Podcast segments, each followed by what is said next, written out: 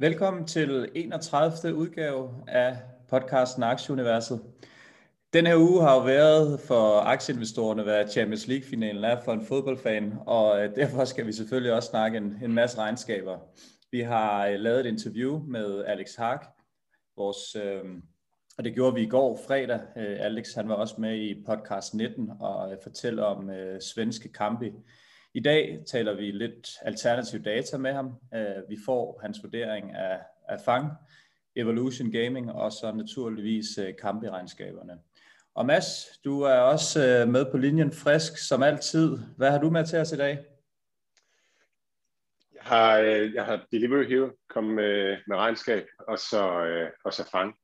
Og så, og så, har jeg, så har jeg en masse med om, om fang og, og, og det her, altså konklusionerne på den her uge her, det, det er virkelig, øh, det er virkelig vokset rigtig meget på mig øh, med den her uge her, så, øh, så det, skal vi, det skal vi snakke mere om, og hvordan man skal forholde sig til, til, til det, den her uge har, har vist os.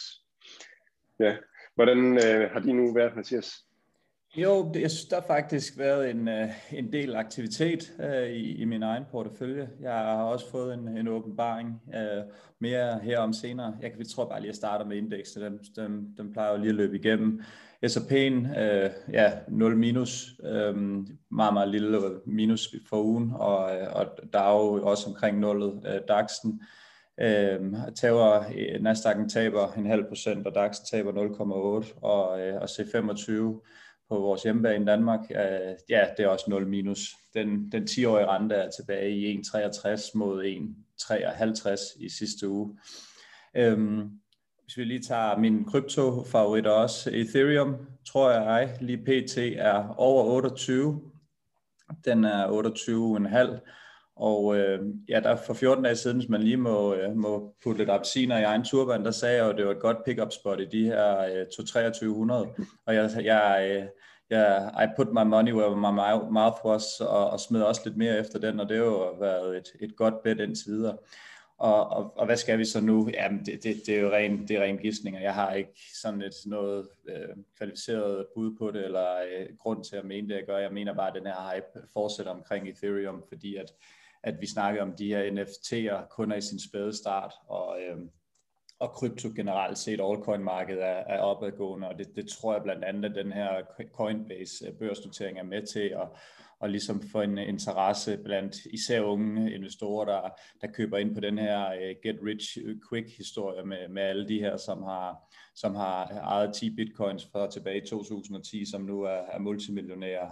Um, så øh, ja, jeg, jeg skal ikke nogen steder i mit øh, Ethereum øh, i hvert fald. Jeg, jeg ligger bare langt. Øh, det, det tænker jeg er det, det, bedste, det bedste bet, jeg kan, jeg kan gøre for den spekulative del af min portefølje.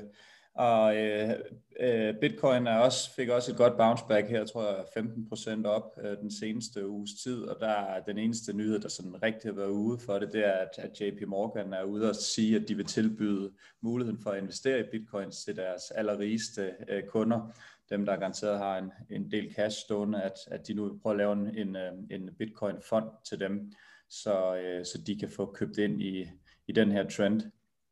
Og så som jeg sagde, så har jeg øh, solgt en del og øh, købt faktisk en del også i min, øh, til min portefølje og de cash, jeg havde stående. Så nu, nu tror jeg sgu ikke, jeg har flere øh, cash tilbage, i hvert fald ikke særlig mange. Øh, det har jeg købt. Det, jeg har købt en, en øh, bank-ETF, som, øh, som tracker primært de, de store amerikanske banker. Jeg har købt en metal-ETF, og når jeg siger metal, så er det både kemikalier og metal, som som, øh, som ja, kover og de her ting, som trender meget i øjeblikket, som, som gerne skulle, skulle, øh, skulle påvirkes af det her byggeboom, som øh, ja, der udvikler sig, og den her infrastruktur, som Biden har snakket meget om. Så har jeg købt øh, på dippet noget mere clean energy, øh, og det er bare den her INRG. Øh, tror jeg så, jeg købte den her i, i Schweiz, fordi jeg havde nogle, nogle dollars stående. Og så har jeg købt mere Apple, jeg har købt mere Facebook, og så har jeg købt øh, Amazon. Og så har jeg solgt et par af de små, som faktisk har gjort det godt, som jeg egentlig er glad nok for, men, men jeg vil gerne begrunde det lidt dybere sammen med dig, Mads, senere, så jeg laver lige en cliffhanger, men, men jeg har, jeg har skibet Senka, Activision Blizzard, Caravana og en, der hedder Kongslitteren, et svensk øh, boligselskab, ud, så jeg lige kunne skaffe flere penge til de før nævnte øh, ETF'er og aktier, jeg har købt. Så øh, lad os lige smide det skammekrogen der, og så vender vi tilbage til, øh, til mine beslutninger om, og øh, hvorfor jeg har gjort, som jeg har gjort, om, om, der er, om det giver mening. Det, det kan vi jo så få øh, jeres vurderinger om på, på Twitter senere, om det, det giver mening, det som, som vi snakker om senere. Øhm, hvordan har din uge set ud, Mads? Øhm, ja, lige inden jeg kommer til det, der er en på vores, øh, på vores Twitter-profil, jeg tror, han, han hedder, har en profilnavn, der hedder Lyden af Penge, eller sådan et eller andet. Han, han tweeter rigtig meget om, om de der øh, råvarer der, og viser også nogle kurver, som, som godt kunne pege i retning af, at, at, at, at det kan være en god øh, investering, og fuld disclaimer, det ved jeg simpelthen ingenting om. Men, øhm, men det var lidt sidespring. Øhm, jamen, min uge, øh, min uge har været, været de her regnskaber, og, og jeg har været helt opbeat over regnskaberne. Altså, Delivery Hero var, synes jeg var mega godt. Jeg kommer tilbage til det. Øhm, og så synes jeg, at Fang har været, øh, været rigtig, rigtig godt. Jeg var helt opkørt over at skulle i Millionærklubben torsdag sammen med, øh, med Lars Svendsen, og, øh, og, og håbede på, at han ville sige, at Fang er fis, men det gjorde han på ingen måde. Øh, han, var, han var meget stille øh, med det, og jeg, jeg fejrede øh, de gode tal, der var kommet ud. Øhm, og det, vender jeg tilbage til. Så, så, øh, ja, så havde vi Alex, øh, interview med Alex øh, i går, øhm, og, og han kom med den her sådan super, super grundige økonomiske tilgang til det. Hvad, hvad er det egentlig, tallene viser og sådan nogle ting. Så jeg har bare gået og tænkt, og så er jeg faldet over et, et, et, et tweet, som fik mig til at grine til at starte med. En, fyr, der hedder øh, 10K Diver, en Twitter-profil, der han laver sådan super spændende matematiske tråde og, og lange tråde om, om, øh, om matematik og, og investering, som virkelig dybt øh, gående profil. Jeg elsker at læse hans øh, tråde. Men han havde et tweet, der hed, jeg citerer, The law of large numbers says nothing about how many iPhones a food company can sell. Øhm, og det var sådan, jeg synes bare, det var mega jeg bare over det. Og det er jo selvfølgelig Apple, der er, er fruit company, ikke gør så, og law of large numbers, det er, det er egentlig en, en matematisk lov, som siger, at, at når man laver meget store stikprøver, eller, eller sådan, lader, lader noget, der, noget, der er tilfældigt, og så kører mod meget store tal, så går det altid mod, øh, mod gennemsnittet. Øhm, så, øhm, og, og, og det er sådan en lov, som man så har sagt, den gælder også for store virksomheder øh, i økonomien. Øh, at når, når virksomheder bliver store, så, så går det også imod, øh, så, så, så holder væksten op. Og det har sådan ligesom været et mantra i, øh, i økonomien. Og det var bare så, det var så fed en, en måde at skrive på, at hey, den der, den der lov om store tal der, den, ja, ja gutter, den, den holder ikke rigtig vel. Altså, når der bliver solgt, hvad var det, iPhone-salg steg med 65% gigantisk virksomhed, der så bare, øh, bare sprøjter øh, endnu flere telefoner ud, og man kan slet ikke, man kan slet ikke forstå det. Øh, jeg vender lige tilbage til det der med, med law of large numbers, og, og hvordan det er senere i, i podcasten så, øh, så har jeg hørt nogle, øh, nogle earnings calls, så prøv at, at følge med der, og, og, øh, og noget, der lige sprang i øjnene, det var Satya Nadella, som er CEO for øh, Microsoft. En af hans første sætninger, det var, nu citerer igen, Digital adoption curves are not slowing down. In fact, they are accelerating, and it's just the beginning. Digital technology will be the foundation for resilience and growth over the next decade. Så han siger, at, at det her det accelererer, og han siger, at I bare lige i starten. Og jeg tror, det er så rigtigt. Altså, jeg tror, jeg tror det her det bliver kvartalet, hvor, hvor det ligesom bliver tydeligt, at den her law of large numbers, den gælder ikke. Og, øh, og at digital, det er, det er bare starten, og nu accelererer det. Øhm, jeg synes, det er, det er så spændende, og det er simpelthen vokset på mig, siden, øh, siden vi, vi talte med, med Alex i går, øh, hvad det egentlig er, der, altså hvad det egentlig er, der sker. Øh, og, og, og, og jeg synes virkelig, at det her kvartal her, det er et vink med en vognstang om, hvordan man skal forholde sig investeringsmæssigt. Men øh, jeg kan høre, at jeg kan høre, at vi har tænkt de samme tanker, Mathias. Men øh, jeg synes mere om det, øh, når vi lige har, har hørt Alex' øh, interview, øh, eller interview med Alex. Jeg synes, Alex er en super god introduktion til det, fordi han er virkelig sådan, han er virkelig, han er virkelig en, en, han er en objektiv øh, fyr. Han er økonom, der kigger på tallene og kigger på, hvad, hvad beskriver tallene, øh, hvad det er, de viser. Så jeg synes, det er et mega godt sted at starte, at vi, øh, at vi tager hans interview på og, øh, og hører ham øh, beskrive øh, ud fra en tal, talfyr, hvad, hvad det er, der sker. Så, øh, og Alex, hvis jeg lige skal sige to ord om Alex, så er, så er Alex en ung fyr. Han, er, han har en, en, øh, en masters in finance fra Amsterdam Universitet. Jeg kender ham gennem mange, mange år øh, på, på Twitter. Vi har lavet nogle YouTube-videoer sammen og, og sådan noget. Han har et, et fuldstændig vanvittigt netværk af, af folk, altså øh, af, af rigtig dygtige investorer, både professionelle og, og private øh, rundt omkring, og han er, ja, han er bare en af de meget respekterede inde på, på Finance Twitter, så, øhm, så han er super spændende at følge. Hans Twitter-handle, det er at øh, badpack, B-A-D-P-A-K, øh, sådan en lille rød cykel. Øhm, så skal vi, ikke, øh, skal vi ikke høre, hvad Alex han, øh, har at sige? Jo, lad os, lad os det.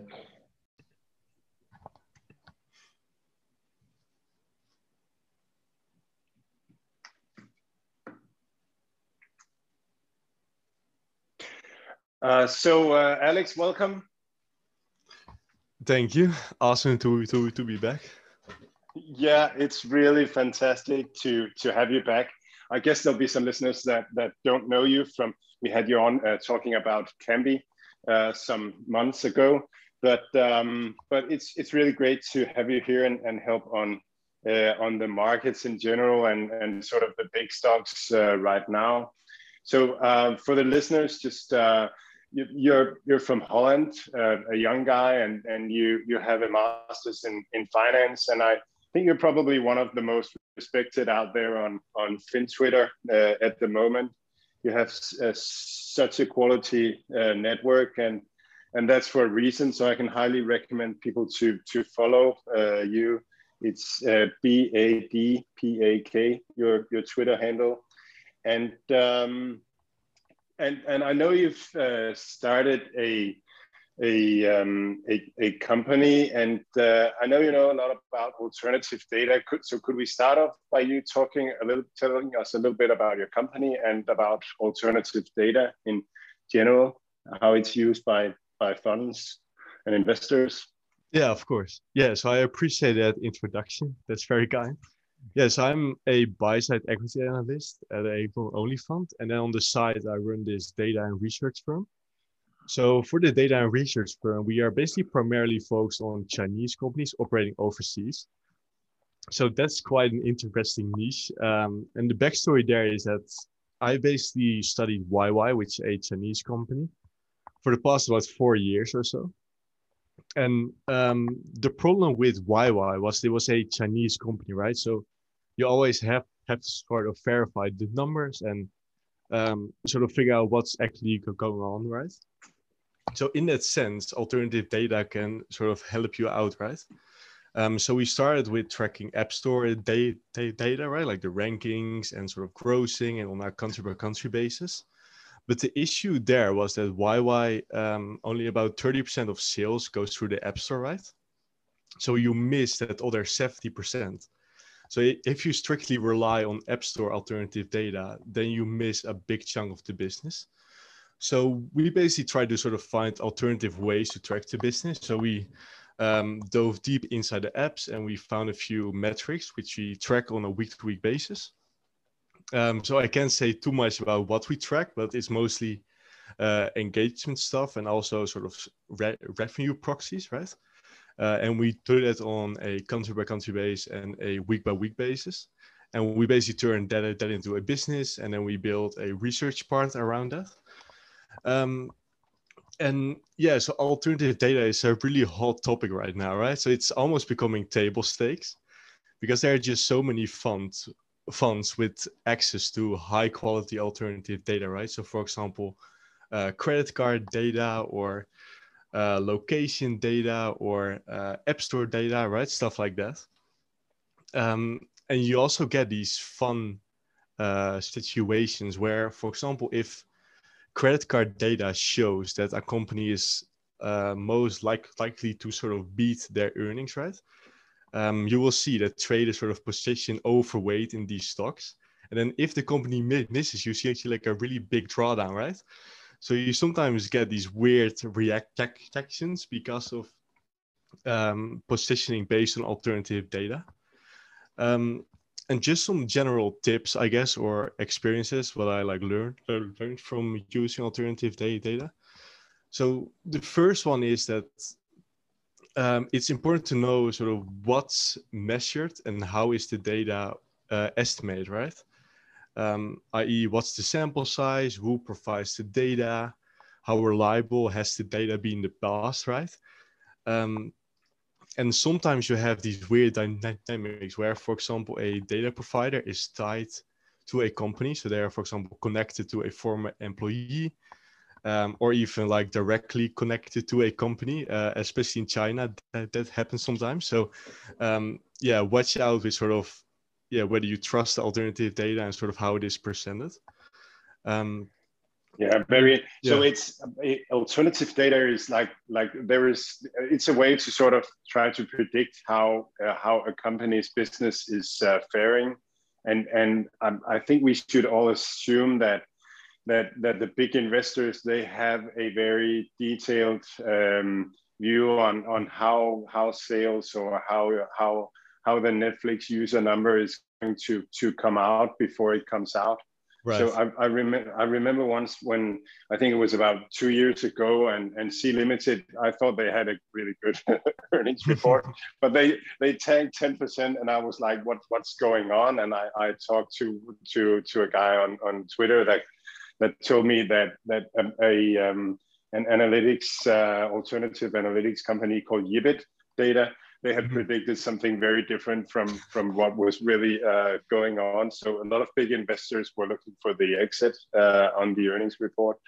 So yeah, so um, so one of the things that that uh, yeah you've you've had a lot of experience with uh, China, Alex. Uh, you've been in YY, you've been in in uh, in the streaming companies out of China, Huya and and Douyu.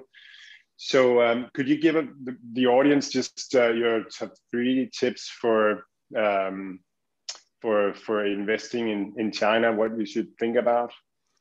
Yeah, yeah, sure. Yeah, so I would say the first one is to track Chinese uh, news and forums. All right, so most of us rely on sort of Twitter or StockTwits or Seeking Alpha, but for Chinese companies, I would strongly recommend to follow the Chinese sources. So perhaps we can put some in the show notes. So one of my favorite is a platform called Snowball, um, which is basically the Chinese FinTwit, right? Um, and what's so, sometimes funny is that there's a um, lag between what you see in sort of Chinese news sources and what's priced in in uh, U.S. markets, right? So, for example, YY sold its uh, Chinese business to Baidu, and it was al- al- already sort of widespread in uh, Chinese me- media, but it, it took like a day before it was like the re- really big spike in the stock price, right? So wow. if you pay close attention, you can sometimes make a move before sort of the general public does in, in US. Um, so I would say always track Chinese sources and stock forms.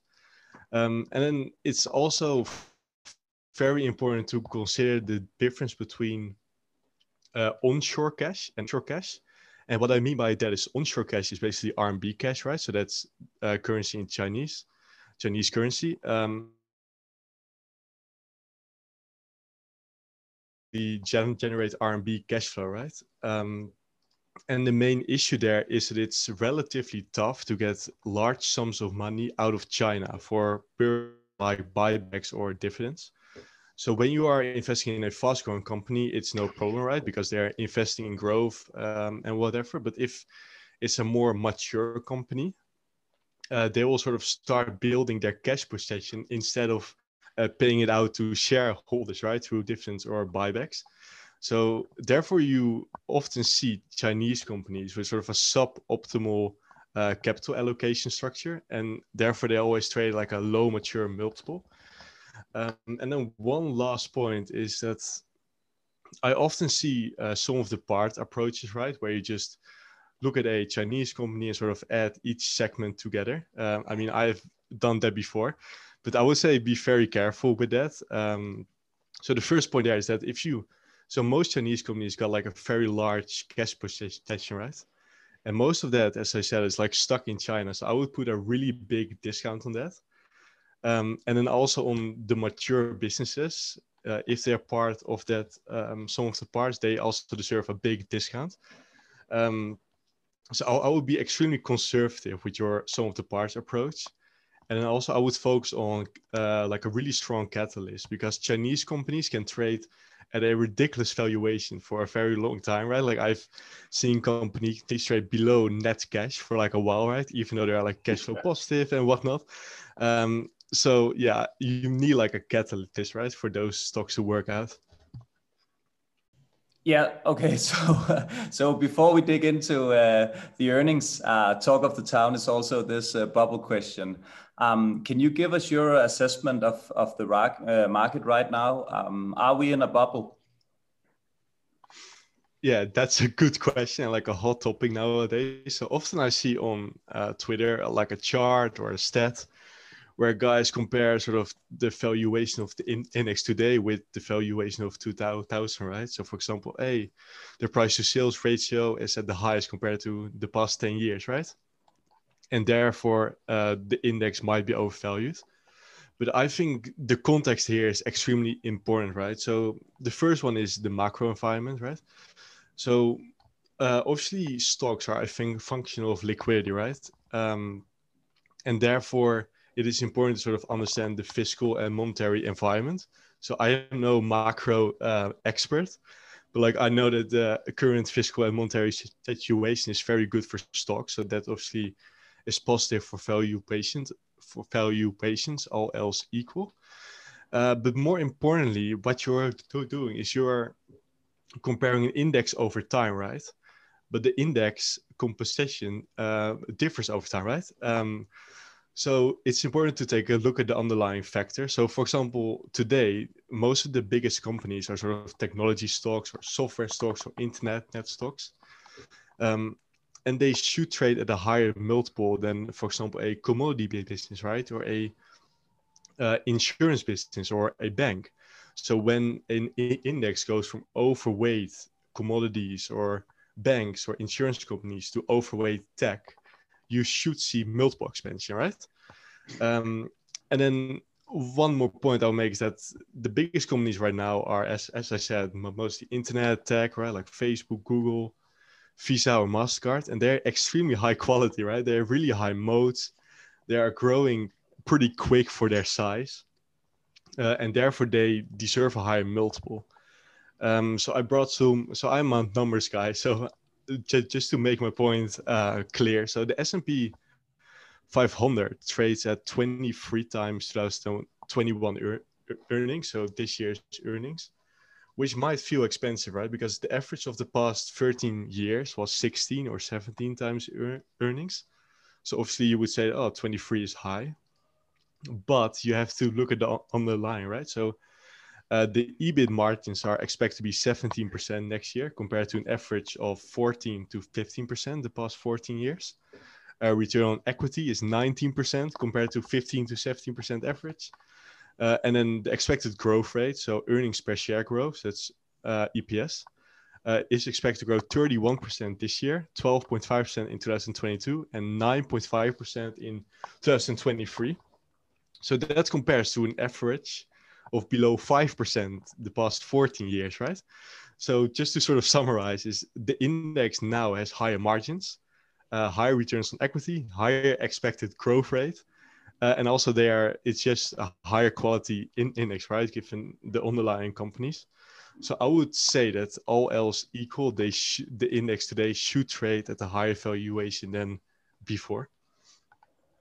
Okay, so and, and we that's really interesting. So I just um, so I'm, I'm just pondering about in back in 2000 sort of the tech companies there they they were like they were like a lot of expectations i guess and not so much earnings and and we'll be talking about fang as well I'm, I'm just. Could you talk a little bit more about what you what you what you mean when you say quality uh, companies? Yeah, I mean, should I just gave an overview of like the past week? So, just to give an overview of like the the earnings that those companies report, right? So, Facebook grew 48% at 40% EBIT mar- margins. Microsoft grew 19 yeah. 19% at 41% operating margins. Amazon grew 44% at 24% free cash flow margins. Google grew 34% with 30% operating margins, right? I mean, I don't have to co- continue, I guess, but that's just clear, right? These are insanely high quality companies, right? In terms of operating margins and in terms of growth rate. So obviously there are, you have some weird um, uh, comparisons with last year, right? Because of COVID but still these growth rates and margin profiles are insane right so if you compare that to 2000 like you said most of these tech companies were mostly eyeballs right so they had uh, views or whatever but no real cash flow and now all these businesses generate so much cash it's yeah it's crazy I, I talk a lot about the uh, the difference in intangible assets. Uh, um, is is that something that that that you think about? I mean, um, you, you, talked about that that um, tech companies should have a different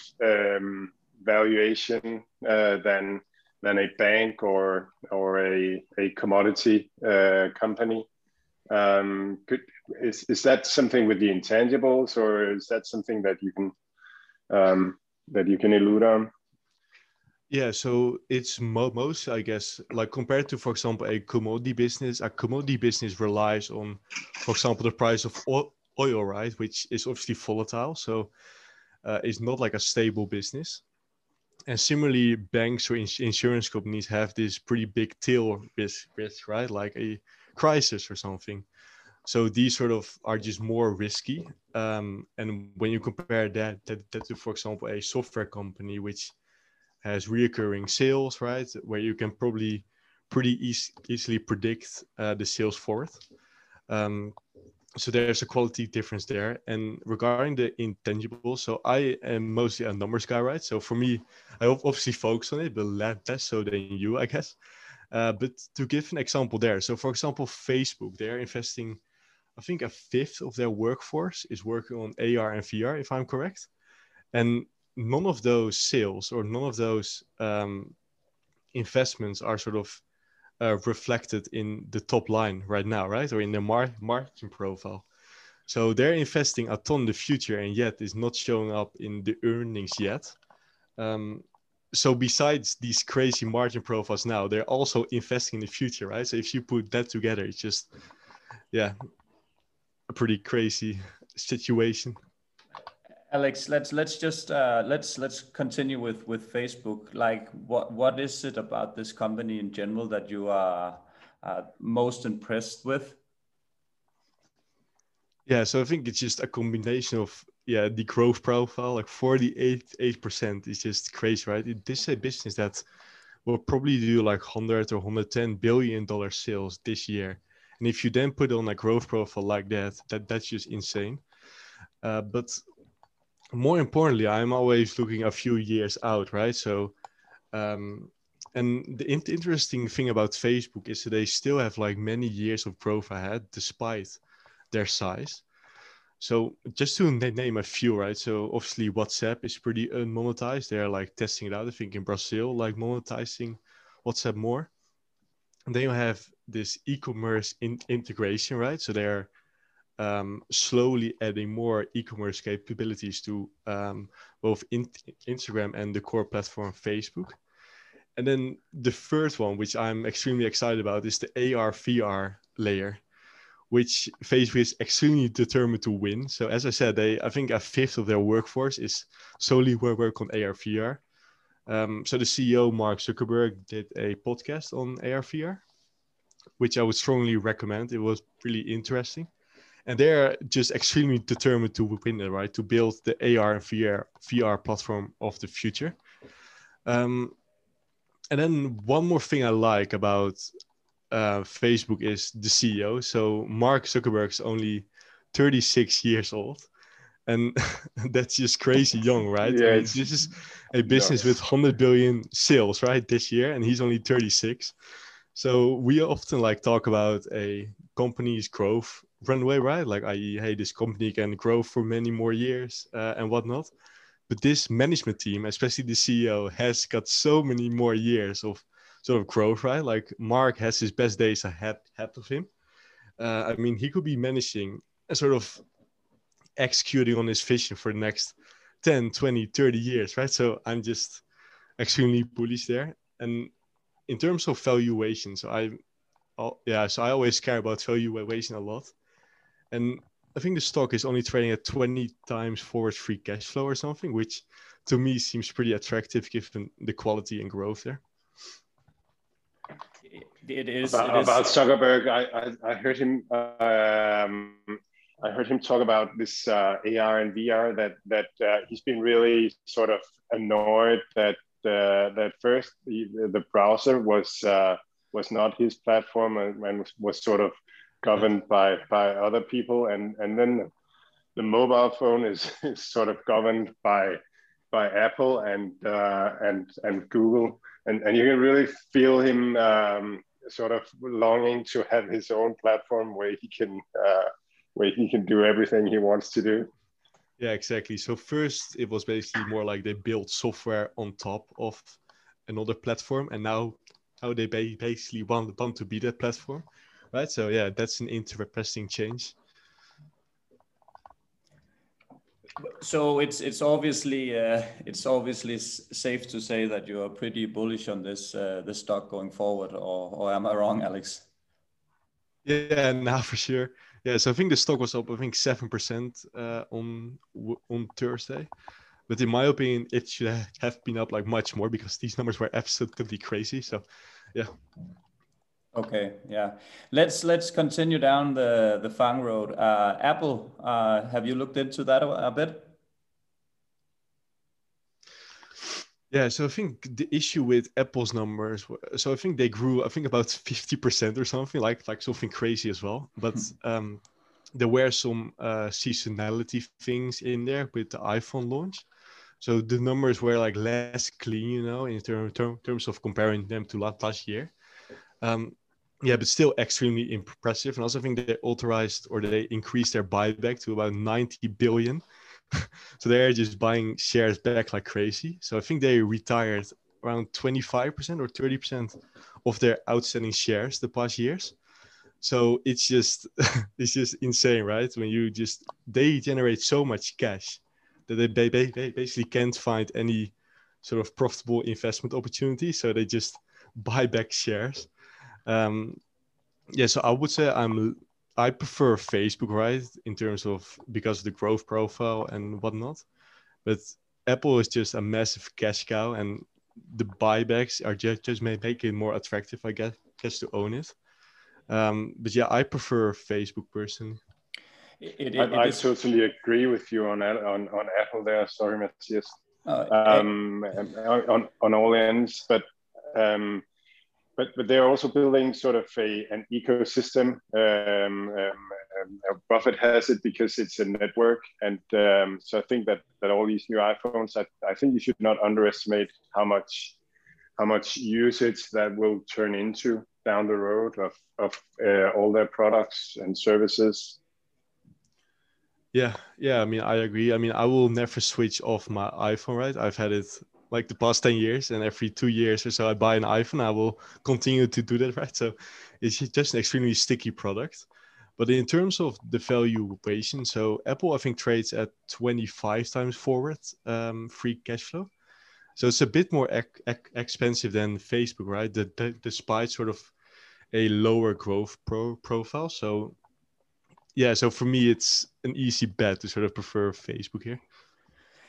Um, Alex, we Mads and I talked about a lot about this. Let the win, uh, winners run. Um, and if you look mm. at uh, at Apple, it, it is just a it is just a winner. Um, going back uh, since they started, and and if you just look at the at the, stock price since 2000 or so, uh, there's always been a lot of these stories. Oh, they're increasing the they're increasing the price. Uh, are people willing to pay this kind of money for a phone, for a laptop, uh, for a MacBook, and and uh, what is uh, what is the need for an iPad, right? And everybody owns one anyway. is isn't isn't it just isn't it just like too good not to to keep, even though that you say like the growth rate and is is not, but they are just delivering year by year, year after year after year. So isn't it just a stock you should own? Um, yeah, I mean, you could hold, hold it. It basically depends on your sort of strategy strategy, right? So the way I think about my portfolio is that I want to optimize it every single day for sort of the highest return going forward, right? So if I expect another stock to do much better, then I will make a switch, right? Um, but I try to hold onto stocks as long as possible. But if sort of a new stock comes around that is just much more attractive, then I tend to make a switch. Okay. Mess? Yeah. Okay.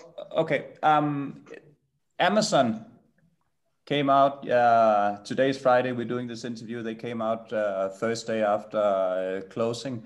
Uh, have you looked at that, uh, Alex? Yes, I've only look, looked at them briefly, so I can't really comment too much. To be honest, I don't know if you have an opinion on Amazon.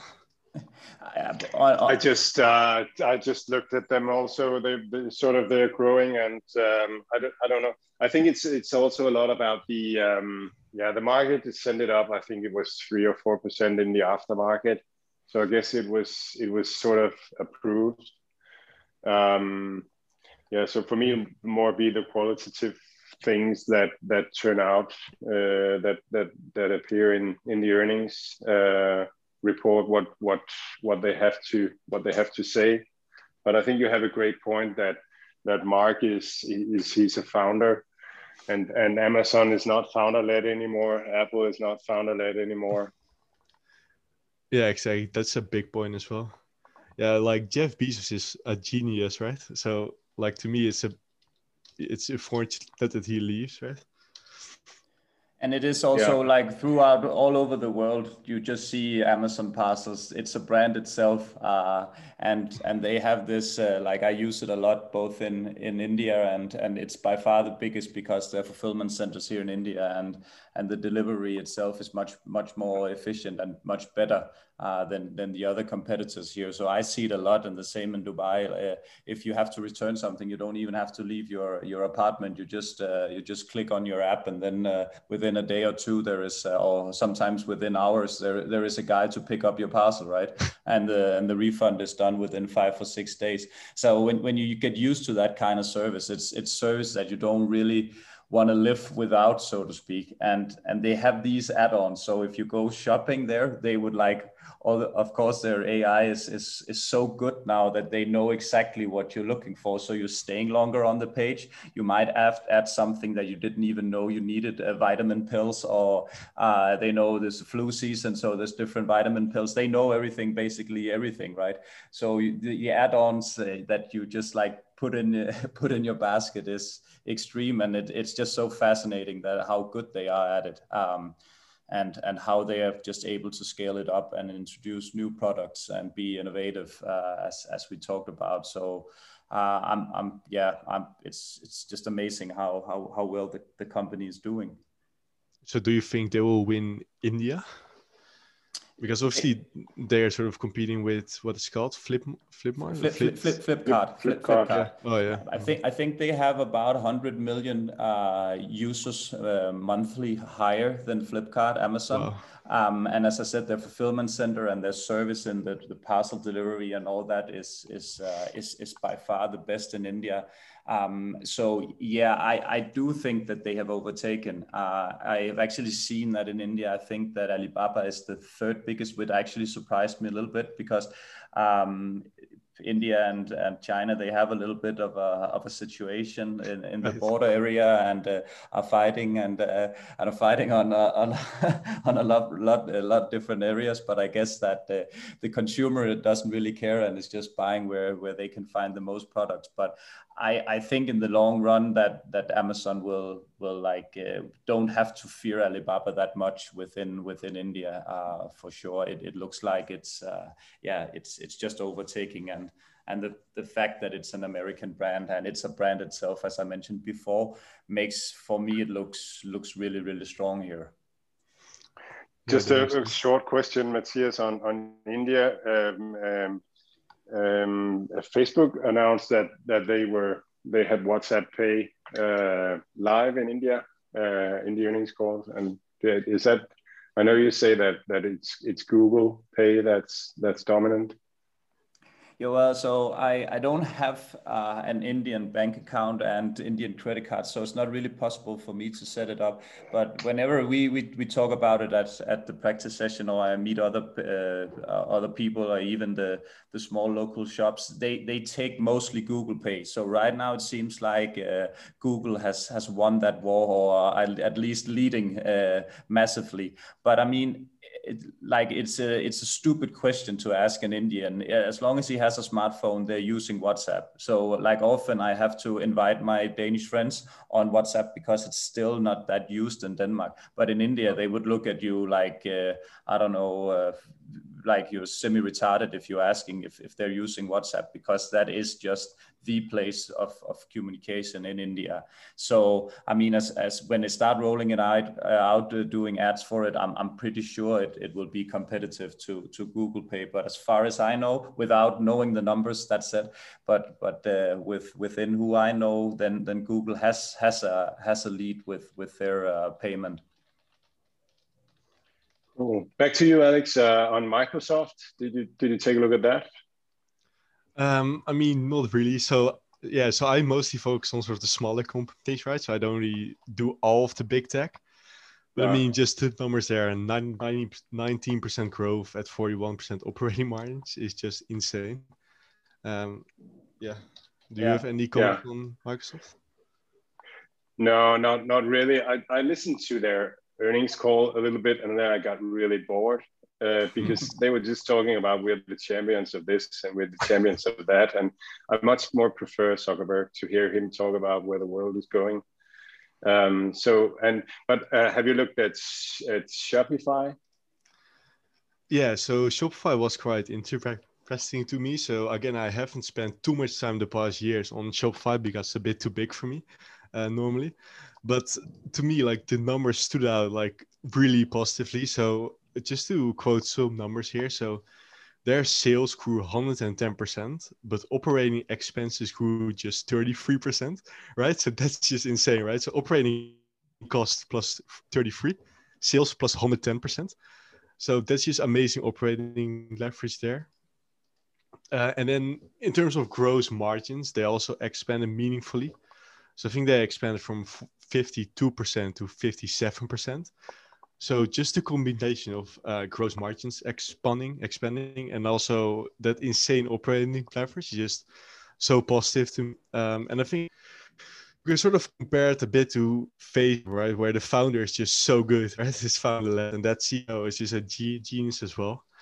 Um, and the runway for growth is quite long there as well. And I feel like they are investing so much. You you've talked a few times about sort of building out a platform or marketplace mode by sort of investing in um, fulfillment and logistics, right? And that that's basically what Shopify is doing as well. And they're building sort of Shopify logistics, Shopify fulfillment centers. So I feel like they're taking the right strategy, and they're, in my opinion, like one of the few that can really take on Amazon in terms of uh, scale there. Um, and one more thing I like about Shopify is that their partnership with Facebook, right? So similarly, how I'm bullish on sort of Facebook's e-commerce capabilities in the future.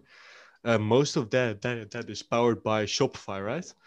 Um, so yeah, I'm I'm pretty bullish there on Shopify, but obviously the valuation is uh, a concern. Um, but I guess you could justify it uh, for Shopify. So it's not as extreme as all the other software names. I think it's about 23 times forward sales, which is pretty high, right? So it's not like a no-brainer. Uh, but I would say that you could probably justify it given sort of the quality, uh, the CEO, and the runway.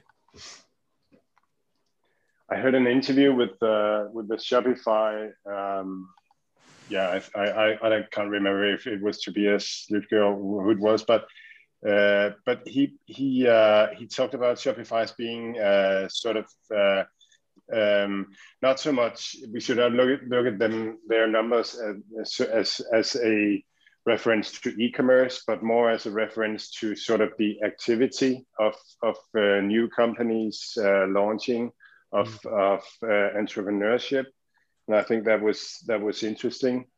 Uh, but I'm a little bit concerned whether Facebook is going to be offering what, what Shopify is offering now. Do you have any thoughts on that, Alex? Yeah, I mean, I think what Facebook sort of lacks is that connection, or at least that physical presence, right? I, I, i.e., fulfillment centers, uh, logistics, stuff like that. That's right, and that's basically what Shopify is now building out. Um, so I would say that, that that's basically a match made in heaven, right? Because Facebook does not want to use uh, Amazon's uh, logistics, right? Because obviously they are competitors there. Um, so I would say that I'm I feel pretty safe about that. Um, yeah.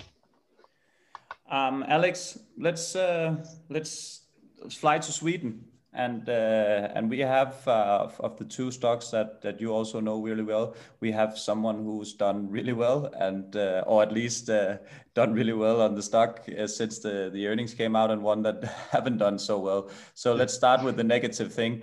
Kambi Group uh, absolutely fell out of the bed Wednesday morning or Tuesday evening. Just talk us through what happened.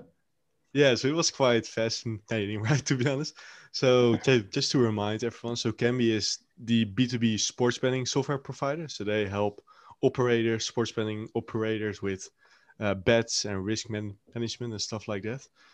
Um, and yeah, so the quarter was, in my opinion, really solid. so the operating turnover grew 109%, sales grew 55%, operating profit grew 173%. So I repeat, 170 3% operating profit growth. Uh, I think we're at 43% operating mar- margins or so. So the quarter was just pretty strong. Uh, and it was, I think, slightly ahead of consensus. Um, so as you said, the stock dropped, I think, 17% or 18% over the past two, days. So what's going on, right? Um, so I would first say that we gotta zoom out a bit. That the stock is still up 10% from the start of the year. Um, so it's not like it's a total disaster, right? Um, but I would say there there were a few factors at play. So one thing was that EVO, so Evolution Gaming, they re- reported the day before Kambi, and they reported a blowout quarter, right? Which we will discuss in a bit. But I think there were quite a few traders who basically expected similar results from Kambi, right? Like extremely positive results uh, and therefore they sort of position themselves overweight Kambi for uh, expecting a blowout quarter and also a positive stock response. And when that didn't happen, when the, the quarter was okay or good, but not extremely good, you saw some of that uh, unwind. Yeah. Um, and then on the call, uh, the CEO was asked about Q2 and Q3 turnover gui- guidance.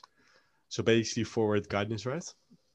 And he mentioned that he expects Q2 to be slightly below Q1 and Q3 below Q1.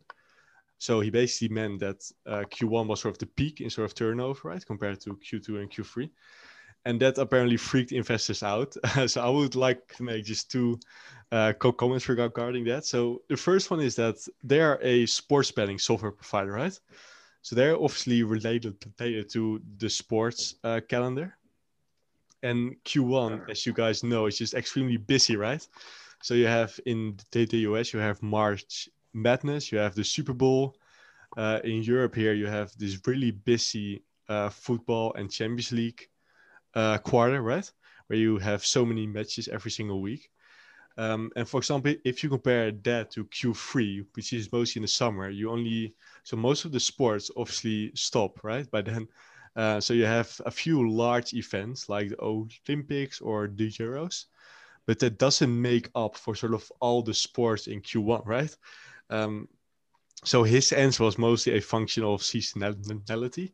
And then second um, important thing to mention is that Kambi is just extremely conservative, right? So the CEO is arguably the mo- most boring CEO you will ever find, right? It, mm-hmm.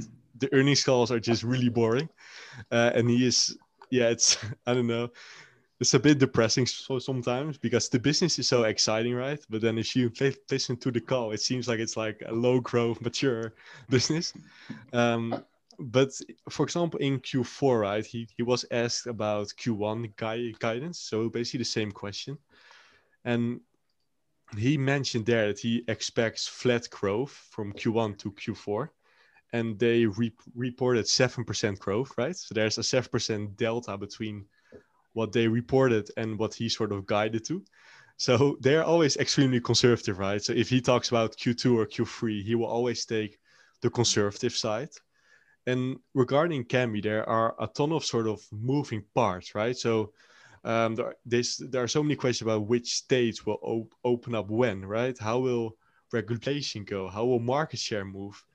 So basically, with all these factors, he is pretty conservative, right? So um, I would say, yeah, don't put too much weight to that.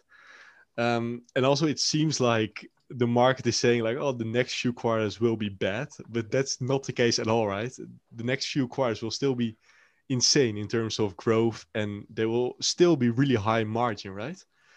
Um, and I, w- I would say it is like a typical example of like a time horizon arbitrage, right? Where some of the short-term investors are worried, worried about, hey, what will next quarter's turnover be?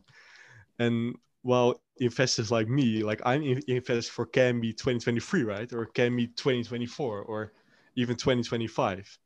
And the big story here is, it's still early days, right? So the US, I mean, I spoke about it before on your guys' podcast, but the US market will still like 10x uh, in terms of G- GDR, so the 10.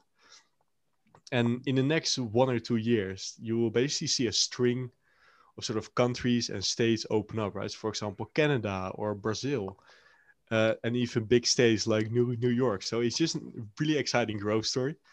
And right now, I think it's trading at about 20 times EBIT, which to me feels extremely attractive compared to the margin profile and the growth runway. So, so Kambi, if people haven't picked it up yet, in your opinion, obviously, and this is not uh, this is not advising, we're just uh, talking. So disclaimer on that one. But is this uh, is it a, a price price range you should pick up Kambi in your opinion? Yeah, so no investment advice, but yeah, so it's for me it's a 30 percent position. So I guess could derive the answer from that. yeah, Alex, uh, there was some news about Japan opening up. Is that uh, or some talk about it? Yeah, so that could potentially be massive, but uh, so Japan is a pretty weird country in terms of sort of um, regulatory uh, development because of because the past few years you've had some more uh, sort of small news about Japan opening up, but for some reason it always takes longer than uh, you think. So I just view it strictly as op- op- op- optionality, right? So if it happens, it, it could be huge because the Japanese market is massive for gambling, right? Um, yeah, so if they open up eventually in a few years, that could be massive, but I don't really bet on it, right? I don't so it's not part of my core thesis.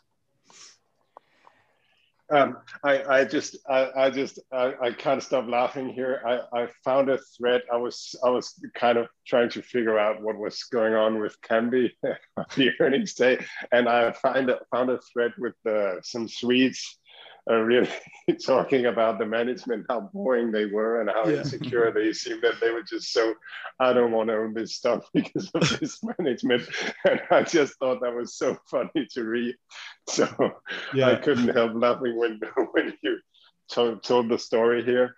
Yeah, So, but could you- uh, yeah. I even saw like one guy compare it to, to like a funeral. So I mean that basically paints the picture, right? But I mean the Yeah. CEO. I mean they're great operators, right? They run their business like fantastically, but they are just extremely conservative and really boring. So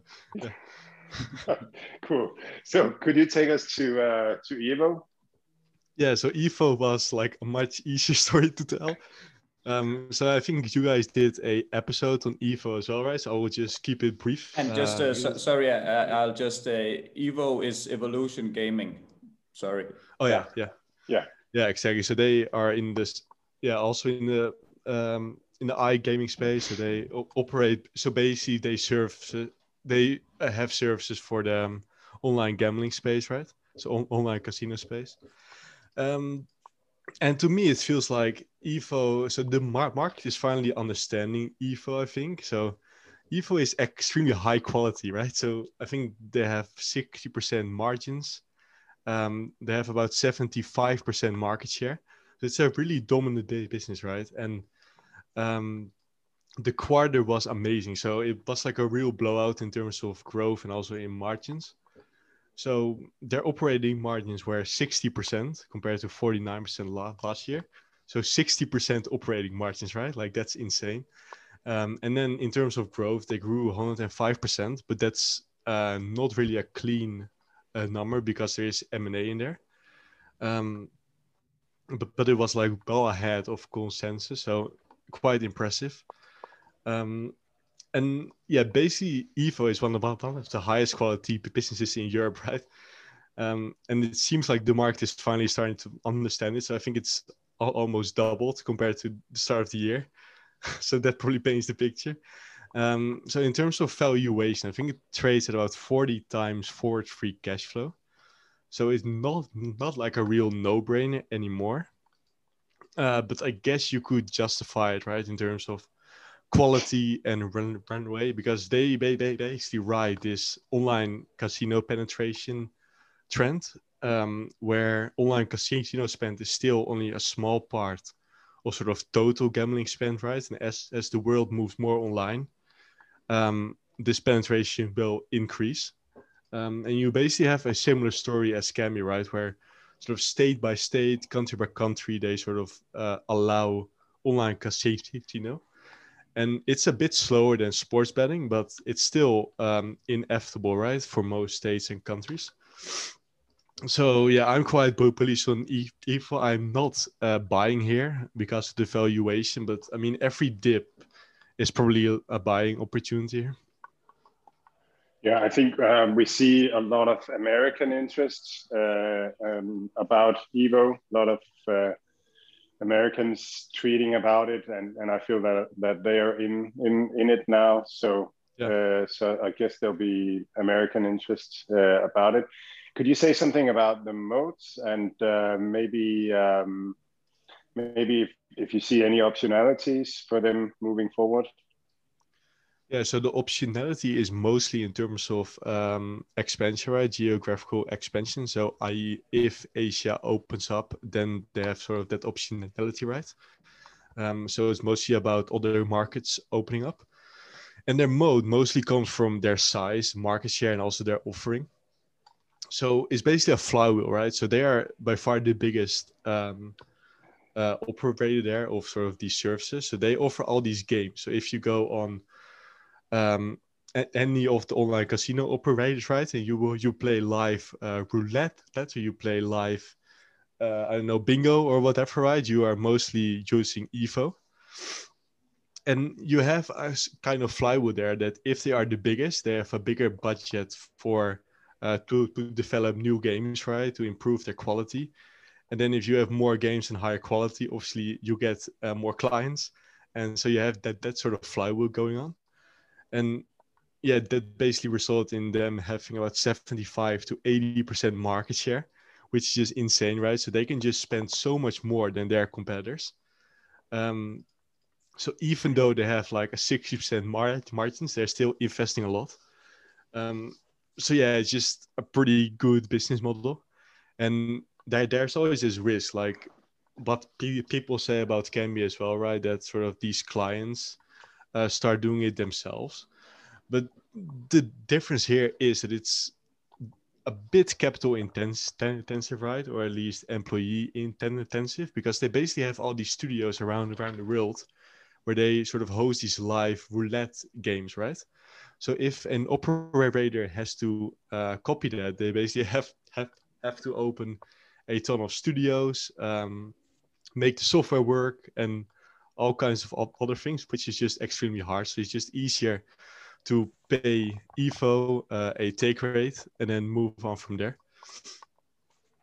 Yeah, I think the the, the people mode here uh, we had we had Magnus Anderson uh, on it. Lou Mannheim is his Twitter handle. Uh, he talked about Evo uh, as well about um, uh, yeah some months ago, and he was also alluding to this this mode that it's a people's business, mm-hmm. and and I think uh, sometimes um, people underestimate that that that it takes a lot of time to build. If you have to build all these studios, train people, get the things going, get get sort of the small box uh, fixed and stuff, then then it, it might take a year or two or three to actually build what what they got. And I, I think that's that's a big moat on on people's businesses. So Alex, um, it was uh, fantastic to to have you here on. You're actually the first um, the first we have on uh, twice, besides Matthias and me. Oh, uh, so, yeah, yeah, it's a big honor. You're perfectly right. So um, yeah, it was it was fantastic, and um, and thanks a lot for your for your time and and your bits on on economy and and stocks and everything. So uh, have a great uh, weekend, and um, and we hope to have you on again sometime. Yeah, that would be fun. All right, thanks guys. Thank you so much, Alex. A pleasure. Mads, hvad tanker gør du der efter at have hørt Alex? Og jeg elsker simpelthen det der øh, ja, skarpe øh, økonomi og Alexis øh, evne til at, at sætte en, en værdisætning på, øh, eller altså kunne se valuation. Og det, øh, øh, ja, vi snakker meget om fremtid og sådan nogle ting her. Altså Alex han snakker om prissætning lige nu og, og har de der metrics øh, for det. Jeg tror helt klart, man skal starte i fremtiden og så, øh, og så se på, om noget virker attraktivt prissat. Men for lige at starte fra, altså Alex siger, Alex siger de her ting om, om Kina, og det, det er noget, jeg har oplevet på min egen krop, at man kan godt føle, at man er rig øh, på at have en, en kinesisk aktie, som virkelig er billig, og som har en masse penge. Men, men for at det skal blive til, øh, til velfærd for en selv, så skal man jo på en eller anden måde have de der penge ud. Så hvis ikke aktien stiger i pris, og hvis ikke den betaler udbytte og sådan nogle ting, jamen så, så er øhm, så, så, så man ikke bliver en rigere, og samtidig så har man den der risiko hele tiden for, at, øh, at direktøren derude, han siger, Nå, nu har vi altså privatiseret det hele, og vi har givet et bud på et eller andet, og, øh, og det har øh, aktiemajoriteten accepteret, så det bliver minoriteterne også nødt til at acceptere. Så man, man har hele tiden den risiko for, at der sker et eller andet, og hvis ikke aktien stiger i værdi, jamen så, så er man ikke blevet rigere. Det har jeg prøvet med, med Sohu øh, derude, så, så det er en af grundene til, at jeg holder mig øh, fra det. Alex har, øh, har lige lavet et tweet med, øh, med de her kinesiske øh, forumer, man kan følge. Det, det øh, lægger vi op inde på Aktieuniverset. Så snakker Alex om data, og, og en ting, jeg blev mærke i, det var, at han sagde, at, at data, alternative data, det er table stakes. Altså det vil sige, at det er ikke noget, det at have adgang til alternative data i dag, er ikke noget, som giver en edge det er bare noget, som folk har. Øhm, og det vil sige, at når vi som private investorer ikke har det, så har vi en, øh, altså, så har vi en, så har vi en negativ edge. Altså, så, øh, så, og det, det, det, det siger mig, at man skal lade være med at gætte hen over regnskaber. Altså fordi, at, at der er nogen, der ved mere. Der er nogen, der har en god idé om, hvordan tallene kommer ud øh, inden regnskabet og derfor så, så skal man ikke begynde at, at, lægge, øh, altså, at, at prøve at spille på, øh, hvilken vej det går. Det er simpelthen dumt. Der er nogen, der ved mere. Og så synes jeg, at, at, at den her, at, at hans, det her med, at hvor billige de her aktier er, er igen. Jeg har sådan bare lige skrevet, skrevet nogle tal op fra ugen, der er kommet. Øh, Shopify vokser 110 procent. Delivery Hero vokser, øh, vokser øh, revenue med 129 procent, øh, hvis man øh, korrigerer for valutaeffekter. Øh, øh, Spotify vokser ikke særlig meget, øh, vokser kun 16 procent i omsætning. Øh, Google vokser 34 procent. Kambi vokser øh, 5, øh, deres revenue 55 procent. Øh, Microsoft gør der kun 17. Facebook 47,5 procent handler til en P på 23. Øh, Sony vokser 27 procent, handler til en P på 12,6. Øh, Pinterest vokser 78 procent. Evolution Gaming vokser 105 procent. Apple vokser 54 procent. Amazon 44 procent. Altså, det er vildt. Det er helt vildt. Altså, alt det her digitalt og sådan noget, det vokser bare helt vildt. Øh, det synes jeg er, er så, så spændende. Men jeg er vildt spændt på at høre, hvad, hvad, du, har, hvad du har tænkt, Mathias, og hvorfor du er, hvorfor du er gået i fang lige pludselig. Sådan for Eller øges i fang. Ja, altså, det er jo, som, som du siger, så jeg har haft øh, Facebook, og jeg har været lang tid investor i Apple. Den, det tror jeg egentlig er den, jeg har haft lang tid. Og, og så er det jo det her med, når man, når man sidder og følger lidt med, så, så som vi også har snakket om så mange gange her, og man læser forskellige steder fra diverse eksperter, både øh, de finansielle investorer og, og mere måske mere de private, er, at man tænker, at man har misset, man har misset toget i de her vækstaktier, så nu, nu kan man ikke købe dem. Øh, og det har man jo sagt de sidste 10 år med, med de her fangeaktier. Og som du lige beskriver nu her, deres kvartal, de bliver bare ved med at, øh, at, at ligge med helt fuldstændig vanvittige vækstrater. Og det, det, det, er, det er jo bare imponerende. Så jeg sådan, ligesom sådan sad i, i ugens løb, Øhm, og, og selvom det endte med at blive 0 uge, så, øh, så de her regnskaber, som du præsenterer, det er bare simpelthen så fantastisk. Så jeg sad egentlig sådan igen og stillede mig det her spørgsmål omkring min portefølje. Kan jeg spotte de her nye aktier, enten ved tips eller selv finde frem til dem, øh, og finde den her lille svenske aktie eller den lille amerikanske aktie, som stiger til 300 procent. Øhm, det giver jo et, et kæmpe, kæmpe kick, og, øh, og hvis, man, hvis jeg havde uendelig mange øh, skillinger, så ville der jo også være de første 1000 aktier, jeg bare ville købe, fordi at, at det, er bare, det er bare super fascinerende, og man har bare lyst til at sidde og, og, og trade det hver dag, hvis, øh, hvis det ikke var fordi, det nok var en dårlig forretning at gøre det. Og, og så ramte det mig egentlig sådan lidt, jamen altså, hvorfor er det, jeg prøver at gøre det her? Jeg, jeg, jeg har min, min, min oprindelige taktik med, med, med indeksene og, og de her, hvorfor er det, jeg skal købe? Tror jeg på, at Carvana stiger mere end Amazon? Jamen, hvilke af de to firmaer kender jeg bedst? Jeg kender Caravana, fordi jeg har fulgt lidt med i den, fordi jeg ejede den, fordi du har talt varmt om den blandt andet. Øh, men, men jeg, har ikke, jeg har ikke nogen forudsætning for at tro på, at, at de, skulle kunne, øh, de skulle kunne stige mere. Og hvis de endelig kan, jamen så der kan det være, at der er to af de andre små selskaber, som, øh, som der rammer helt forbi skiven, og, og derved så, øh, så, så, så, så øger det ikke noget i, øh, altså, tilføjer det ikke noget værdi i min portefølje. Og så, øh, ja, som jeg også nævnte under interviewet med Amazon, jeg selv bruger af det. Øh, jeg, øh, jeg, jeg forstår ikke de her gastronomiske høje omsætningstal. Altså, det er så surrealistisk at, at høre, hvad de omsætter for, og deres alle de her, de har en masse subbrands, dem forstår jeg heller ikke.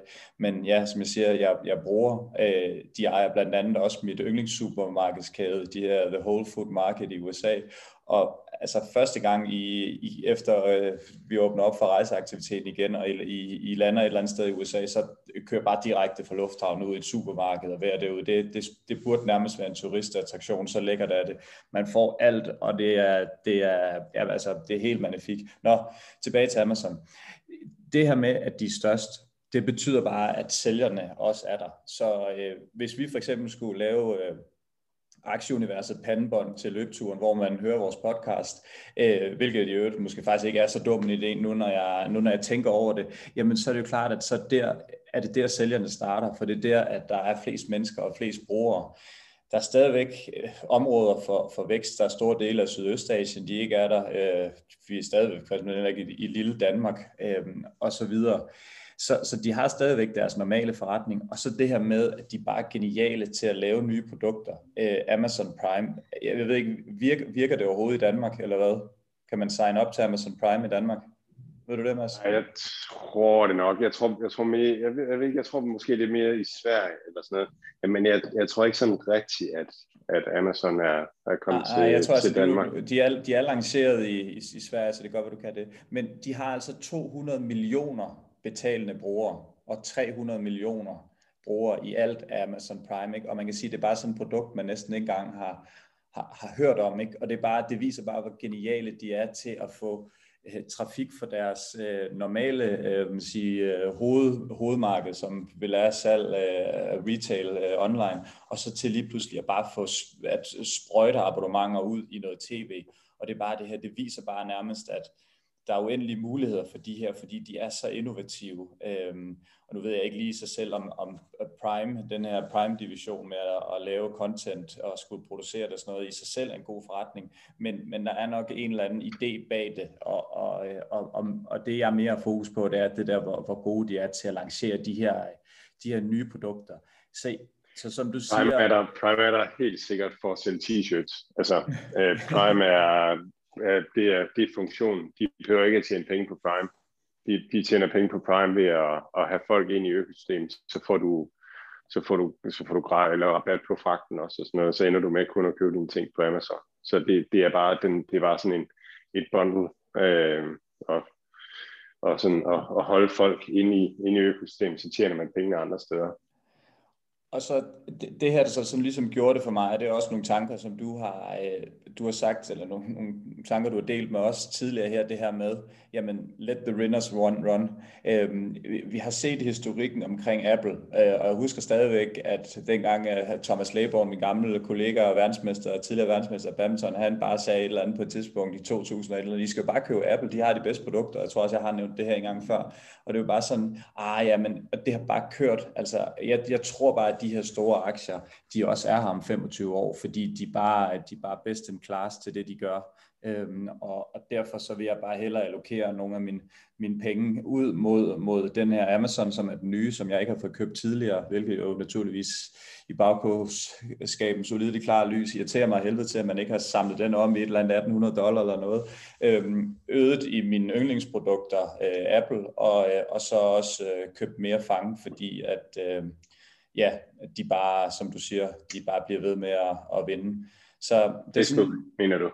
Ja, undskyld, øh, Facebook, ja, Facebook selvfølgelig, ja. ja øhm, så, så det er bare sådan de tanker, jeg har gjort, og nu tror jeg sgu bare, at jeg holder dem, og så, øh, så må de ligge der og være en eller anden form for, øh, for, for en, en Mathias Bo ETF, hvilket øh, de jo egentlig i og for sig også til dels er, fordi de udgør så stor en del af, af for eksempel S&P-indekset, øh, de her øh, ja, 5-6 øh, største aktier. Så øh, det er sådan lidt ligesom det, jeg har kommet frem til med, med, med de her regnskaber og, og, og det her. Så øh, jeg er super spændt på at høre, hvad, hvad dine dybe tanker fra, fra i går aftes er gået ud på, som har gjort, at du måtte fortælle mig, at du, du blev nødt til at starte op med et, et lille glas cola her, inden vi gik på. Så, så det, det lyder rigtig dybt. Så, øh, så nu læner jeg mig tilbage i, i stolen og øh, klapper benene op på, på bordet, hvis jeg kunne det. Og så, øh, så glæder jeg mig til at høre om, om din dybe filosofier omkring de her ja, verdensklassefirmaer. Lad os bare kalde dem, hvad de er. Ja, så tak for den intro, Mathias. Det kunne næsten ikke, det kunne næsten ikke være vildere, men det er rigtigt. Jeg kunne simpelthen ikke, øh, jeg kom bare til at sidde og tænke i går øh, over, altså over, hvad det er, der sker.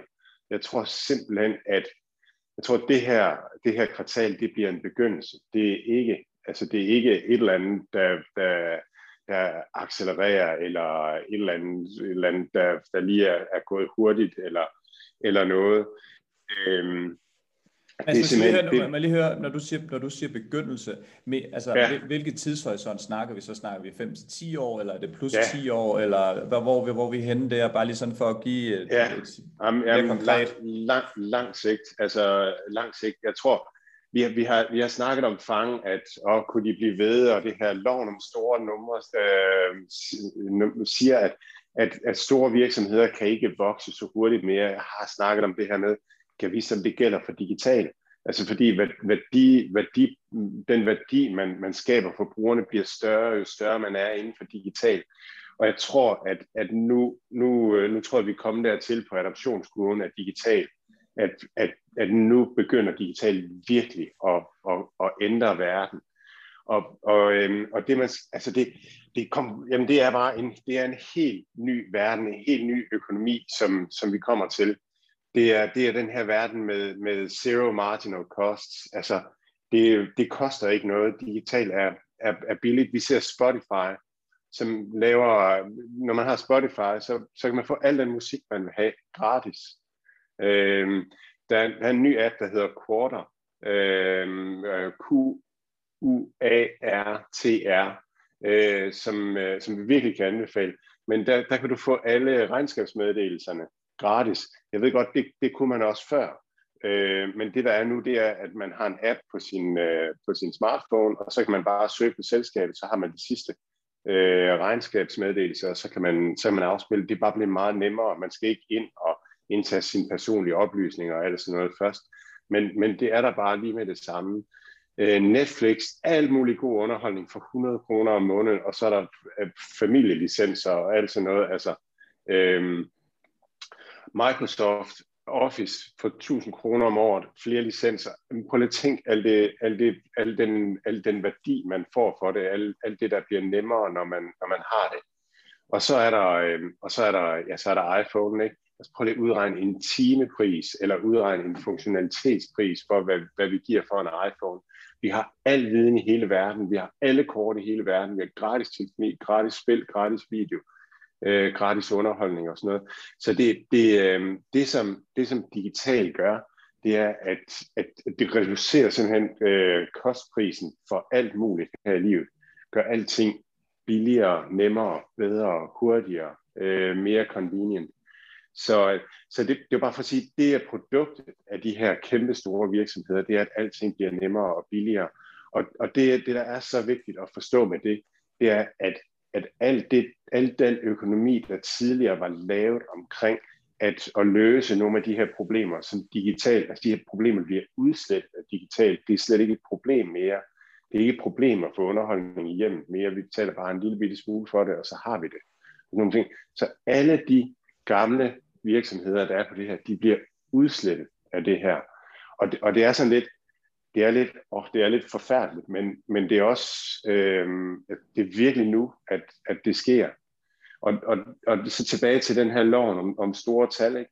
At, at, at, at nu har vi kvartal, hvor vi ser, det, det, det gælder ikke. Altså, det er store virksomheder, de kan, de kan godt vokse. De her virksomheder, de accelererer i det her kvartal. Vækster omsætningen mere og mere, så det er bare, det er bare vist nu, det gælder ikke. Og loven om store tal inden for virksomheder er, er nok mere fordi, at når man, når man når en mætning af et marked, øh, jamen så kan virksomheden ikke vokse så meget mere. Altså hvis man har en virksomhed, som skal sælge alt det læskedrik, i helt, med folk drikker i hele verden, jamen så når folk begynder altså at drikke læskedrik, eller drikke ens læskedrik, og man begynder at have en stor markedsandel, jamen så kan man jo ikke, man kan ikke blive ved med at fordoble sin markedsandel, de der grænser for, hvor meget folk kan drikke. Øhm, og så den anden ting, det er, at når man bliver stor, så kommer der byråkrati i en virksomhed. Digitale virksomheder får ikke byråkrati lige så hurtigt, fordi at, at det er ikke, man får ikke rigtig mange flere mennesker ansat. Hvis man går de her virksomheder efter, og så ser, hvor meget, hvor meget deres øh, besætning stiger i forhold til deres omsætning, jamen så, så, er det, så er det relativt små tal. Øh, deres, deres mandskab stiger måske med 25 procent, og deres omsætning stiger med 100 procent. Så, øh, så det er ikke det. Øhm, men, men, det, øhm, men det med loven om store tal øhm, og digital, at, at, det, øh, at, at der er vi bare i starten. Altså fordi det, hele den gamle økonomi er, øh, skal til at digitaliseres, og det er vi kun i starten af, som, som Microsoft CEO sagde. Det er bare lige begyndelsen. Og derfor gælder loven om store tal for de her virksomheder, og for det, de for det de ændrer, den gælder først om 10 år, eller 15 år, eller 20 år, afhængig af, hvor, hvor meget andet der kommer. Så nu er vi bare på vej ind på den stejle del af kurven. Så, så for mig at se, så er det simpelthen bare nu, at man skal have alle chips på rødt. Øh, alt skal i digital, og i digital transformation. Det har det her kvartal vist mig. Øh, og så har, det, ja, så har det også vist mig, at at, at jeg tror, at Fang øh, kan mere, og det, og det som Fang virkelig kan, det er at give en god risk-reward. Altså, hvis man tænker over downside på Facebook lige nu, de kommer ud af det her kvartal, de vokser 47 procent, øh, og de handler til en P på 23. Vi hører deres 36-årige CEO snakke om, øh, snakke om den, den næste computing platform, og altså AR øh, og, og VR. Og så hører vi ham snakke om commerce. Altså de bliver, de bliver kæmpe store på handel nu. Øh, det bevæger de sig ind i. Og betalingsløsninger. Og så kommer han gudjød med lige med det næste nye, og det, det har jeg godt tænkt over, det her med creator e-, economy. Altså fordi, når nu at, at, at vi, øh, når nu at, at, at rigtig meget af det, vi går og laver, og det, vi har lavet i, i økonomien tidligere, når det bliver unødvendigt, og når det bliver, når vi ikke behøver at køre ned i supermarkederne og hente varer mere, og, altså alt det digitalt gør for os, jamen så, så bliver der jo tid til noget andet. Og spørgsmålet er, om, om menneskeheden bevæger sig over i sådan en mere en, en luksustid, hvor at, at, at, at det, der skaber værdi, det er, det er at kunne lave underholdning, eller at kunne, kunne lave kunst, eller altså, hvor, hvor der ligesom der bliver overskud til endnu mere. Ikke? Altså det, det har sådan været menneskehedens udvikling, at at for, for 2.000 år siden, så handlede det altid bare om at samle mad øh, og, og gøre sig klar til vinteren.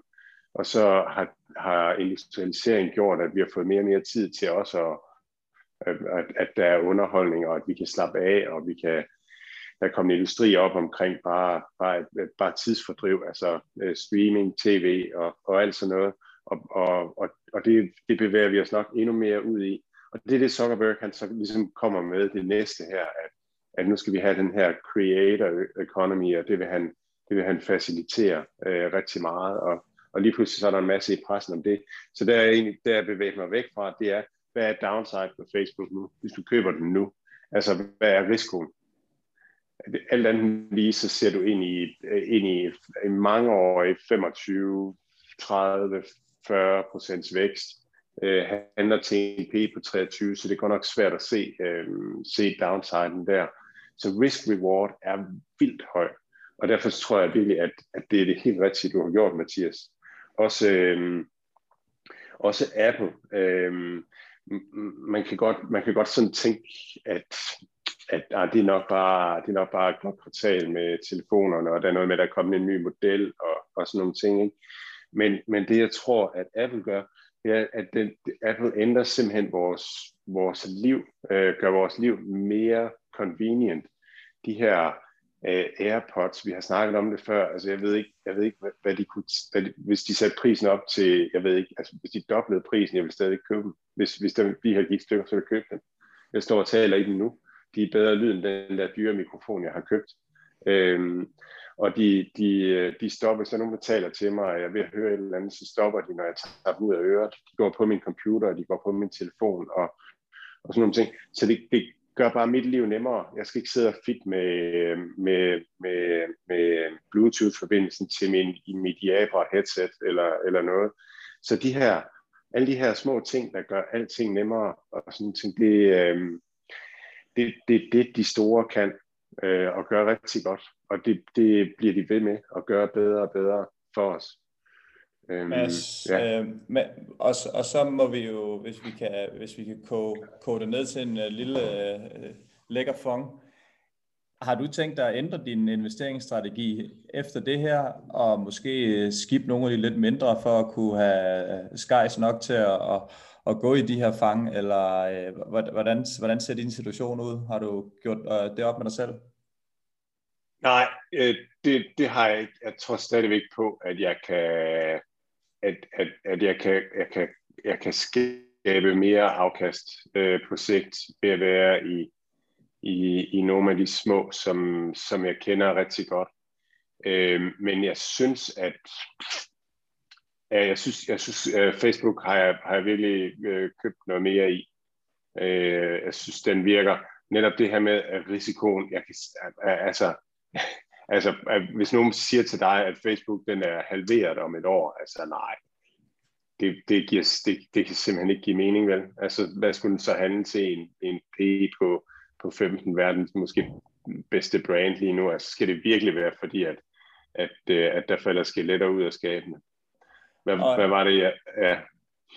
Og, og, og så det vil sige, mit næste spørgsmål svarer du så nok på nu her. Hvis, øh, hvis man skal vælge en fangeaktie, hvad, hvad skal man så vælge?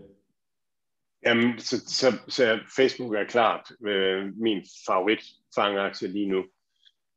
Øhm, og, og, og Netflix er vel, er vel, øhm, er vel den, den, som man ikke, jeg ikke lige tænker, at man nødvendigvis skal have, men jeg tænker, at den er et fint køb. Jeg tror, Microsoft er mere relevant at, at tage i den basket, end, end Netflix er.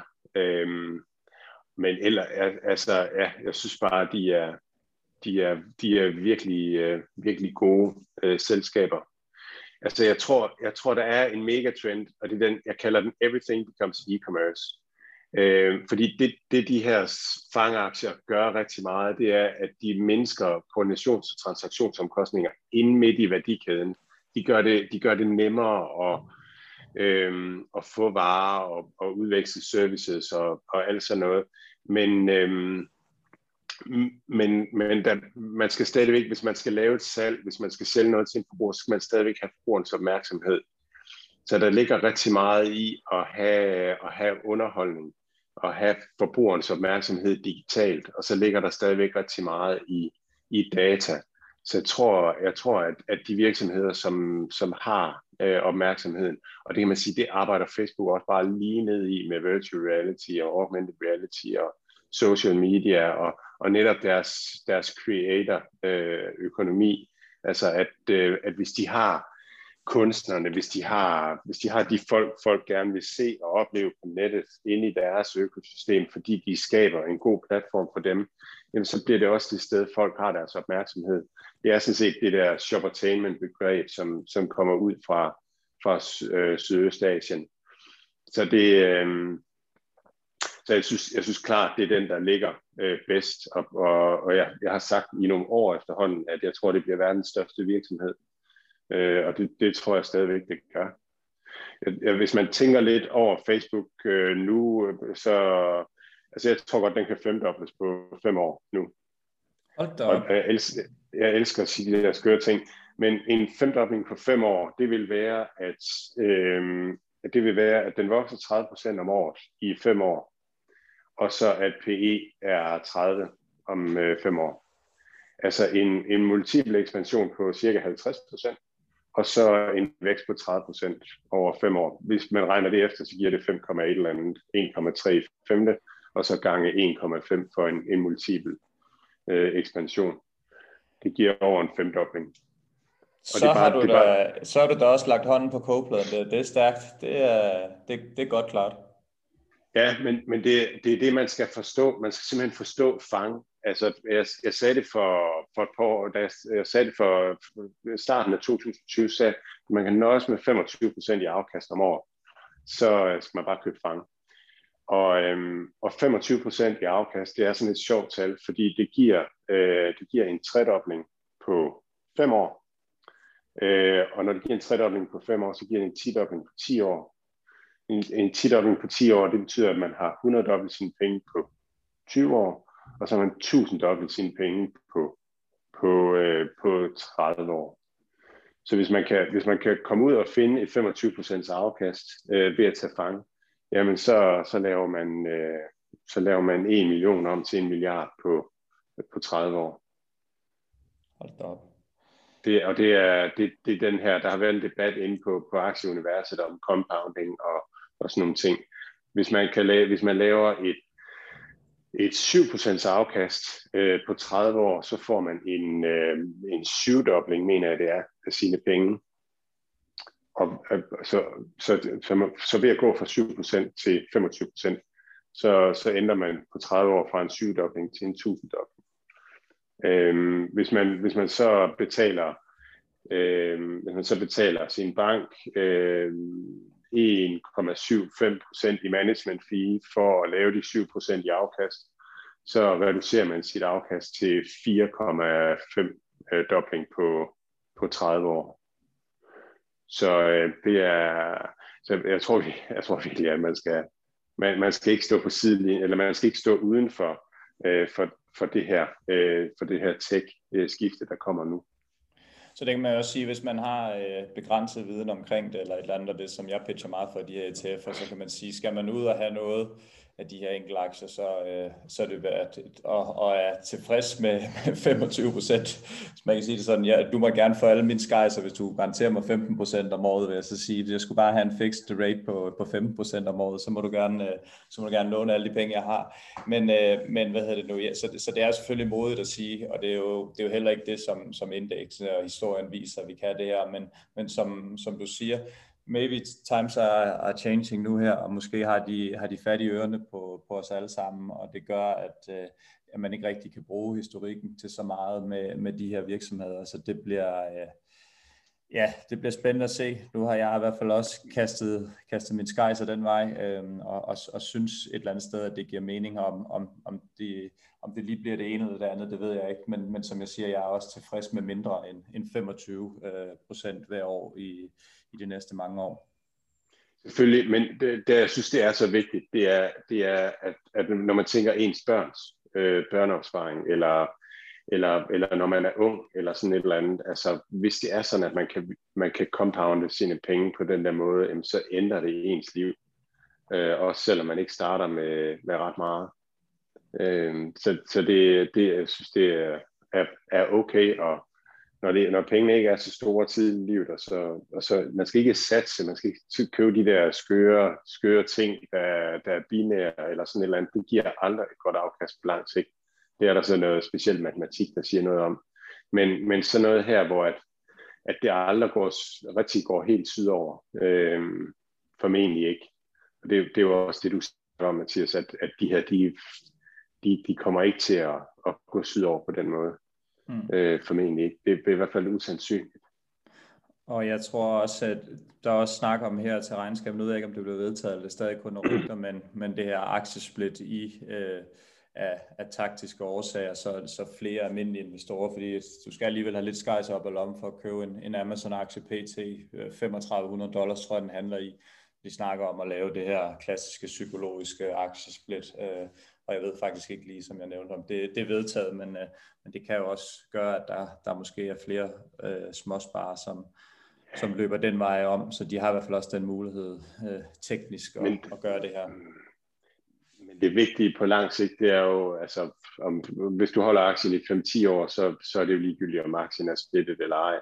Altså det vigtige det er, hvordan det... Hvordan Grunden til at sige det, det er jo bare, hvis du, kun har, hvis du kun har 10.000 kroner, øh, eller 15.000 kroner, jamen så kan du ikke købe en Amazon-aktie. Så det var, det var bare mere min, min pointe der omkring, at, ja. at hvis man sidder derude og, skal, og, og, og gerne vil have sine penge den her vej, og man er 18 år, eller man har fået en børneopsparing, så er det ikke sikkert, at man lige har øh, over 20.000 kroner til at købe en Amazon-aktie. Og, men selvfølgelig, hvis man har, som du siger det, så er det ligegyldigt, om du ejer 10 til 350, eller du har en til, til 3500, men, øh, men det var mere for, at det kan være lidt svært at komme med i den her, med, med den pris, som den, øh, som den PT ligger og ruller på. Ja, jamen det er, det, det er helt rigtigt. Øhm, ja. Skal vi lade, skal vi lade, lade fange ligge og, og komme lidt videre, eller har du en tilføjelse? Øh, nej, jo, jo, jeg har faktisk en, en ting, fordi det, det som, øh, det, som øh, gør, at, at, at Big Tech her kan, kan, kan blive ved med at vokse sådan, det er faktisk noget, øh, som, øh, som ham, øh, Jeffrey Thorson, han, han, han snakker om. Han snakker om det her med, at man kan have perfect local knowledge. Øhm, og det, det er det, der også har været problem med store virksomheder, det er, at så, så kan de ikke sådan reagere på, på, øhm, på, på, på, små prisforskelle eller efterspørgselsforskelle, og det kan, det kan digitalt. Facebook kan have fuldstændig perfekt viden om, øh, om dig og mig, og hvad vi gerne vil have osv., og øh, selvom den er kæmpestor, og selvom at alting kører skaleret, så det er virkelig det, der er nyt. Øh, og så er der det her med, at øh, det talte vi lidt om inden, øh, inden vi gik på, Mathias, det her med, at at, at, øh, at de har så meget øh, de har så meget data og sådan noget, så de har mulighed for virkelig at skræddersy øh, produkterne fuldstændig til os. Det er det her, man kalder AI login loop, at, at når en virksomhed bliver stor og får meget data, så bliver dens øh, produkter bare meget bedre. Øhm, så derfor så, så er det bare de her store virksomheder, øhm, som, som klarer sig bedre øh, inden for digitalt. Altså deres produkter bliver bare bedre og bedre. Og det er det, vi kommer til at se. Det er derfor, at, at Fang er så godt et bud. Nå, det var vist mere. Ja. Men øh, skulle vi over til Delivery Hero? Det var nemlig lige præcis den intro, jeg havde tænkt mig at lave, nemlig en anden af, af, af de... Øh, af de selskaber, som vi har snakket meget om her i klubben. Fantastisk regnskab af Delivery Hero. Tag os lige igennem det, Mads. Jamen, det er også bare historien om, at de bliver ved med at vokse cirka 100% i, i deres omsætning. Øhm, og og øhm, ja, øh, hvis jeg bare skal tage det fra starten af, så, så øh, Østberg der, han, øh, han startede med at, at kalde sig selv for, eller kalde Delivery Hero for en super app for, for delivery. Og så snakker han meget om, at de er market leader. Øhm, og, og hvis der er sådan en ting, som, som jeg tager med fra hans earnings call, så er det, at, at han taler hele tiden om, at de vil vinde i alle markeder. De vil være nummer et, de vil vinde i alle markeder. Og det, det er sådan, hvor, hvor Zuckerberg han taler om alt det, de vil bygge og alt det, de vil i fremtiden, så Niklas han taler om det her med, at de vil vinde i alle markeder. Øh, og det gør de. Så sagde han i, øh, i starten, så sagde han, at, øh, at de regner med, at de kan få en, øh, en øh, EBITDA-margin øh, på øh, 5-8% på deres, øh, øh, på deres gross merchandise value, altså på deres totale omsætning. Uh, så det, det er der, han ser det. Og det er jo det, der er en stor diskussion om, om de kan blive, øh, om de kan blive profitable. Øhm, så sagde han noget sjovt, synes jeg, i regnskabsmeddelelsen. Han sammenlignede øh, Delivery Hero med, øh, med Grab, som går på børsen, som, som vi har talt om. Øh, øh det den, den kommer på børsen som en SPAC, der hedder øh, AGC af, af tiggeren. Øh, Grab er, er, er den store upcoming øh, øh, ride-hailing og food delivery app ude i, i Sydøstasien og, og har virkelig momentum. Jeg tror, jeg har sagt flere gange, jeg tror, at det bliver øh, Delivery Hero, Grab og, og Sea Limited i Sydøstasien. Øhm, og det tror jeg sådan set stadigvæk. Interessant det var, at Niklas Østberg, han, han sammenlignede øh, øh, Grabs værdisætning med øh, Delivery Hero, øh, og han siger, han siger, og jeg citerer, Also, I would like to highlight that we are several times larger uh, than our closest uh, delivery competitors in the region. Det er Asien, han taler om. We also grow faster. Og det synes jeg var vældig interessant, at han siger. And worth mentioning uh, that a company recently received 40 billion valuation. Øhm, og det er, så, det er så Grab, han sammenligner med. Og Grab har altså fået en højere værdisætning end, øh, en Delivery Hero øh, på, på børsen. Det, og, og han siger, at, at inden for food-segmentet, der vokser Delivery Hero mere. Øh, så så det, det, er meget, øh, det er meget interessant, synes jeg, i forhold til, at det lyder som om, at han synes måske, at, at, at Delivery Hero nok skulle være lidt højere værdisat Øhm, så går det godt med deres D-Marts, øhm, og det er deres, deres skift til online groceries. Det gør de via D-Marts, som er deres egne øh, fysiske butikker, hvor de, hvor de leverer fra og leverer groceries. Øhm, der, det har været gået lidt langsommere i Q1, men, men accelererer nu her, øh, siger han, at, at de kommer til. Øhm, det, det er vigtigt for dem at finde sådan de rigtige steder og, og sætte dem op.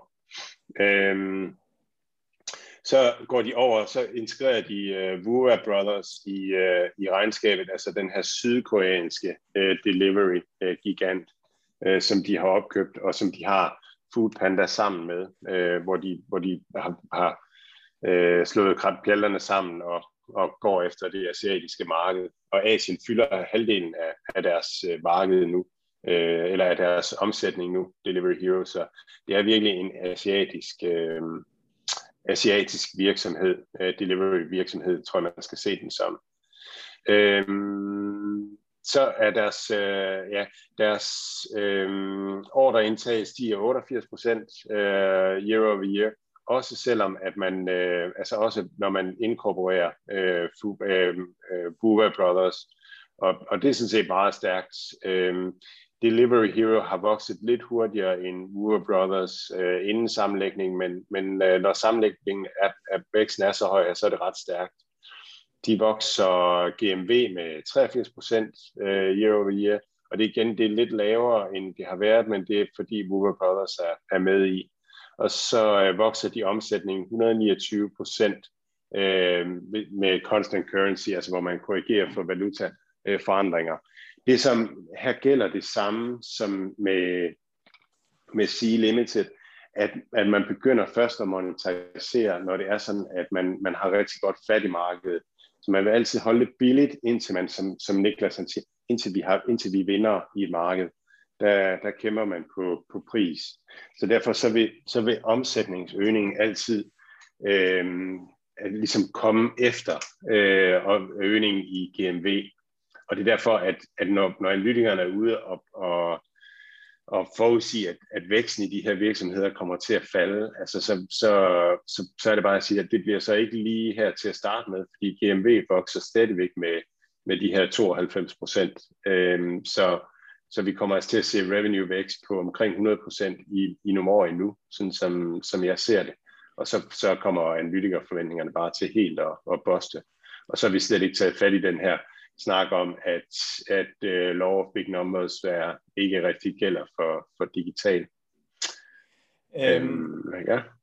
Hvis vi ser lidt på aktiekursen, øh, den er egentlig uforandret for ugen, selvom den steg en, jeg tror 8-10% på det her regnskab, så øh, som, ligesom, ligesom de andre fangaktier, som vi snakkede med, som er leveret af kanon, de, de, de pissede det hele væk uh, torsdag og fredag, så man kan sige, det her med, at, at den sad lige bullseye, har vi ikke, uh, har også investorer ikke fået, fået meget afkast på. Har du et kvalificeret bud for, hvor, hvor, hvorfor det er, at, at er det nogle af de gamle, der gerne vil ud, og så nogle af de nye, der gerne vil ind, eller hvorfor, hvorfor for, bliver vi ikke belønnet mere for, for det her? Var forventningerne for høje til de her regnskaber?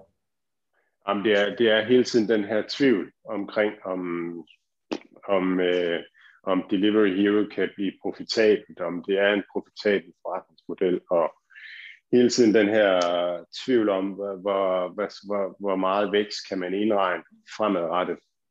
Øhm, og, og det er meget sjovt, altså øhm, hvis du spørger en økonom, øhm, du spørger en økonom, øh, øh, hvad er kursen på Delivery Hero, hvis de vokser 100% det næste år? Så vil han sige, at kursen er uændret, fordi det er priset ind. Øh, og det vil de. Altså det, det er sådan, man tænker. Hvis spørger, hvad er Snapchats kurs om et år, det, markedet forventer 50% vækst, jamen så, så siger økonomer, jamen så er kursen uændret, fordi så har væksten været det, det man forventede.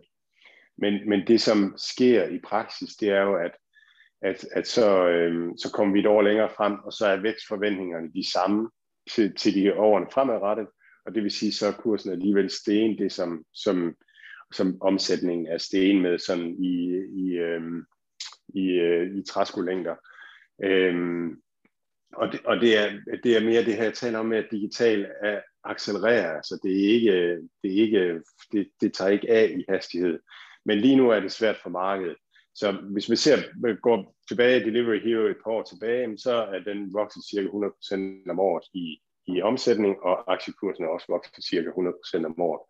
Så, øh, så jeg går ikke så meget op i, i det der med, med, hvordan det lige er lige nu og sådan nogle ting, men, men jeg tror bare, at, at, at den kommer til at stige 100% om året, og også kursmæssigt øh, de næste år. Og det er så fordi, at jeg tror på forretningsmodellen.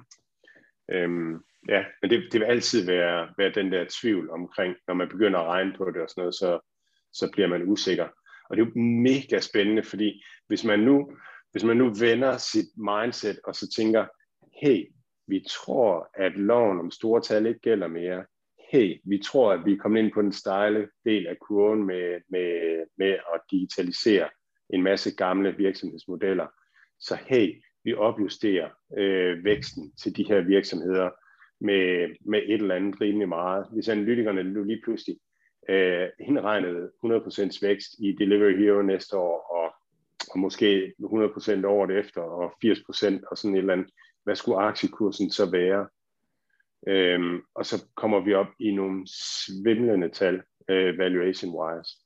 Og, øhm, og så er det, at så er det, at man, man, man hiver det gamle mindset frem, og så tænker, at vi er vant til, at en price sales over 10 det er næsten uholdbart. Så, øh, så det kan vi ikke, og nu er der nogle virksomheder, som handler til en price sales på 20 og 30 og sådan noget. Det kan vi simpelthen ikke håndtere. Øhm, men men det, der, det, der er fakta fra den anden side af det, det er, at de her virksomheder, de har positioneret sig sådan, at, at de kommer til at digitalisere alt det, der mangler at blive digitaliseret. Og som Microsoft CEO sagde, vi er bare lige startet. Altså vi er bare lige i begyndelsen. Så det er i virkeligheden, så, så er det her et blue ocean øh, for de her virksomheder. Der er ikke nogen, der kan, der er ikke nogen, der kan tage Facebooks brugere fra dem. Der er ikke nogen, der kan tage C-Limiteds dominans i e-commerce fra dem. Øhm, så, så, øhm, så hvis man, hvis man turde regne det ind, så vil man komme til nogle fuldstændig latterlige øh, prissætninger. Men, men det gør man ikke, og derfor så tror jeg bare, at vi kommer til at se, at, at, de kommer, at aktiekursen kommer til at stige nogenlunde med deres, øh, med deres vækst øh, over de næste år. Det bliver spændende. Vi, øh, vi holder øje med, med, med det alle sammen og, og samler op igen øh, i næste uge. Jeg, øh, jeg tænker, at vi kom godt rundt om det, det hele øh, i en fantastisk spændende øh, uge at være investor i. Og øh, jeg ved ikke, har du noget til for Mads, eller øh, vil du bare sige... Øh... Nej, nej, kun, jamen, jamen, nej, kun at, at det er virkelig en uge, der har ændret mit syn på, på, på verden og min, min tro på det. Øh, med digitalt, at, at vi er lige i starten, og at, at øh, jeg, jeg synes, det bliver mega spændende at følge her det næste år, hvordan netop hvordan de her tal her, de kommer til at påvirke tænkningen og, og prissætningen af, af digitale virksomheder, og også af, også af, også af, af ikke-digitale virksomheder. Jeg smed et chart ud på, på Twitter her, der viste, at, at øh, value er, er oppe og have omkring PI på 17, Øh, og det er faktisk der, at, at det, det, det er noget af det højeste, der har været de sidste 10-20 år øh, i prissætning af value. Jeg synes, det er vældig interessant, når man tænker på, at, at øh, det, det digitale gør, det er simpelthen, at det bare at, at det, det gør alting nemmere og billigere. Så på den måde, så det er sværere, det er sådan, men, men så ødelægger det alle mulige gamle forretningsmodeller. Så, øh, så jeg synes, det er, er vældig interessant, og det bliver vældig interessant at se, hvordan markedet vil, vil prise det her ind, dels digitalt, de digitale virksomheder, men også, også value virksomheder, hvordan de vil prise øh, value, når, når, når man får øjnene op for den her accelererende øh, digitale transformation. Hashtag value bubble. Ja. det har været utrolig uh, interessant at høre dine, dine tanker, og det er egentlig meget sjovt, fordi vi har faktisk ikke snakket sammen før, jeg tror, vi snakkede lidt torsdag, så det er sådan uh, noget, vi begge to har gået og har tænkt lidt over i den her regnskab, ja. så det, det er i hvert fald utrolig spændende at høre dine tanker om det, når man nu også uh, uh, ja, selv har gået med de her tanker omkring, uh, hvad, hvad det er, der sker med de her store selskaber her, og om man ikke bare skal skal spille, spille på vinderne og, og, og køre med sådan der. Så det, jeg synes, det har været utrolig, utrolig interessant at høre dine, dine, dine tanker, så det, ja, det har været fedt. Det har været rigtig fedt. Ja. Mads, så vi er, vi er tilbage næste lørdag. Der er vel kun tilbage ja. at ønske folket en uh, rigtig god weekend. Yes, tak for nu, Mathias. Fedt.